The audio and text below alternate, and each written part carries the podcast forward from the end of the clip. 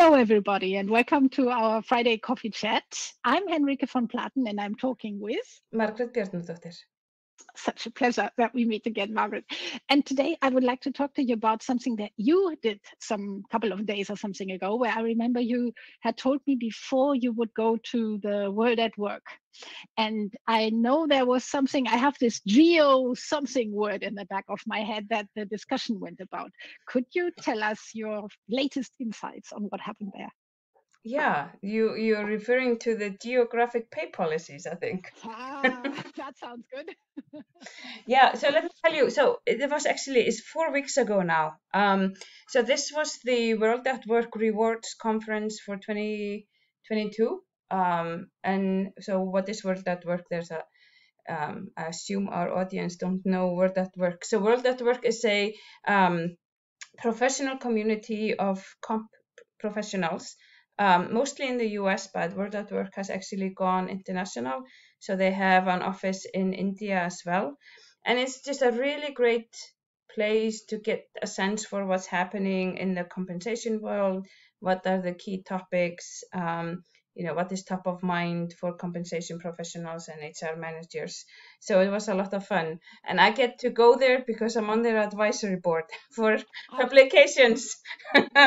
yeah, no, so it's awesome. So we get to have some really interesting conversations. But um, to your question, so yeah, what was top of mind? One of the things that is uh, was at top of mind was the change in geographic pay policies. So what do we mean by that? So typically in the US, for example, your pay might be adjusted based on where you're located. So if you're located in New York City, your pay is probably going to be higher than if you're located somewhere in a rural area in the US.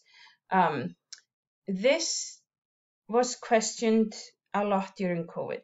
And um, about, according to World at Work, they did a survey. Uh, 28% of companies says they are actually modifying their geographical pay policies because as workers went remote, um, you know, it was not clear that you know whether you were sitting in your apartment in Manhattan or somewhere in you know rural area, middle of United States, if you're doing the same work, should you be paid similarly? So there's a lot of push in re-evaluating whether there should be ge- geographical uh, pay differences. And the thought is, at least that was one of my takeaways from my conversations, was that if you are requiring someone to show up in an office in Manhattan, then yes, you need to pay Manhattan salaries.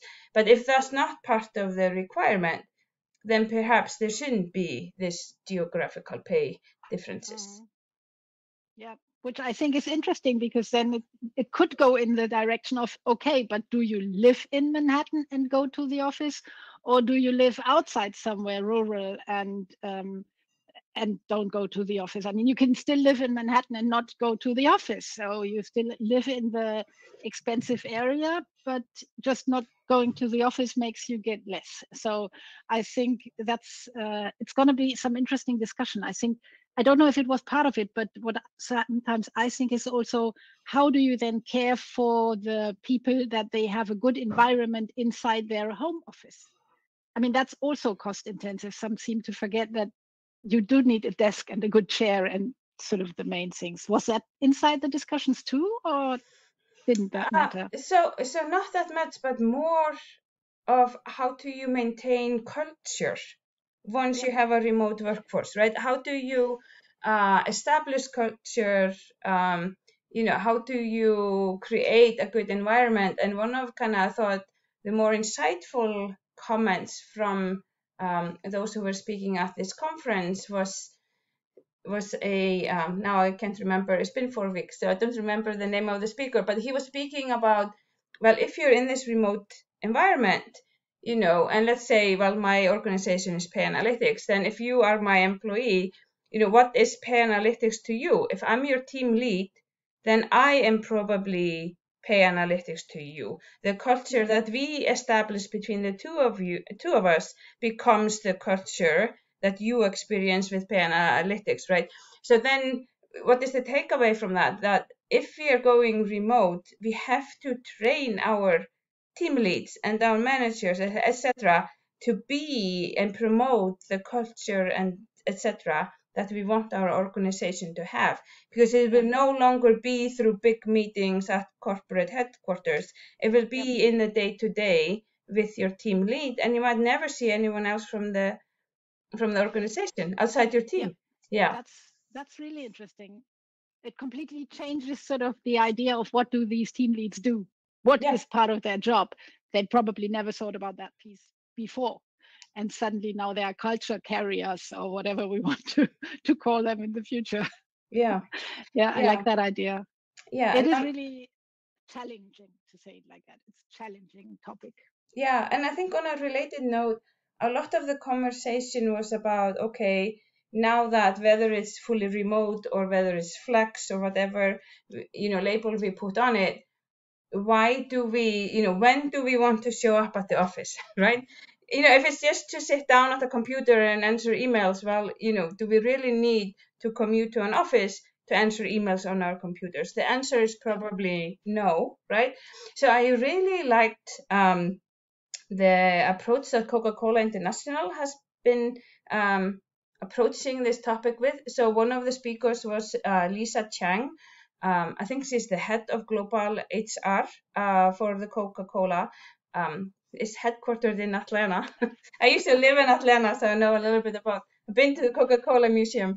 Anyways, um, but her approach and their organization approach to okay, when do we show up at work? Um, she centered it around three C's. So it mm-hmm. was create, collaborate, and celebrate. Right. So if you're creating something you know, with other team members, if you're collaborating across teams, or if you're celebrating your success, those yeah. are the reasons when you need and should show up at work, right? Yeah. So that's yeah. how they're bringing people back in, is kind of around these pillars of when is it beneficial to the organization and the work to be there. Um, but if it's literally answering emails, you don't need to sit on the tube for an hour, right? Yeah. I like this ccc thing. Yeah Create, the three celebrate, celebrate. Really the like three c's. Yeah. Yeah i mean they probably came up with it because they have two c's already but um, you could come up with it being another company as well so. Yeah absolutely. Yeah but in this case of course it makes sense and i really like it. Yeah. it makes such it um i think it's good that you start to that companies actually start to think about this in a in a very positive way. And it's not like remote is is is bad or weird or we don't they are sort of learning that it's good and figuring out ways to make it even better. That's something i really enjoy about this topic. So is there anything you want to add? Or seeing my clock we had we hit eight minutes now. At eight minutes. No i would say that was like what lisa chang was talking about really kind of resonated with me. But i think from my other conversation different organizations are taking very different approach to it. So some are saying, you know, creating policies that say, you know, be there Tuesday, Wednesday, Thursday, Mondays and Fridays are flex. So I think you have the whole range of how organizations are approaching their um, flexible work policies, but it will be mm-hmm. interesting mm-hmm. to follow. Yeah, super. Then we should follow this topic up further along our um, chat road. and say good. goodbye for today. Yep. Have a great day, Margaret. Thank you very much. Thank See you. you. Bye.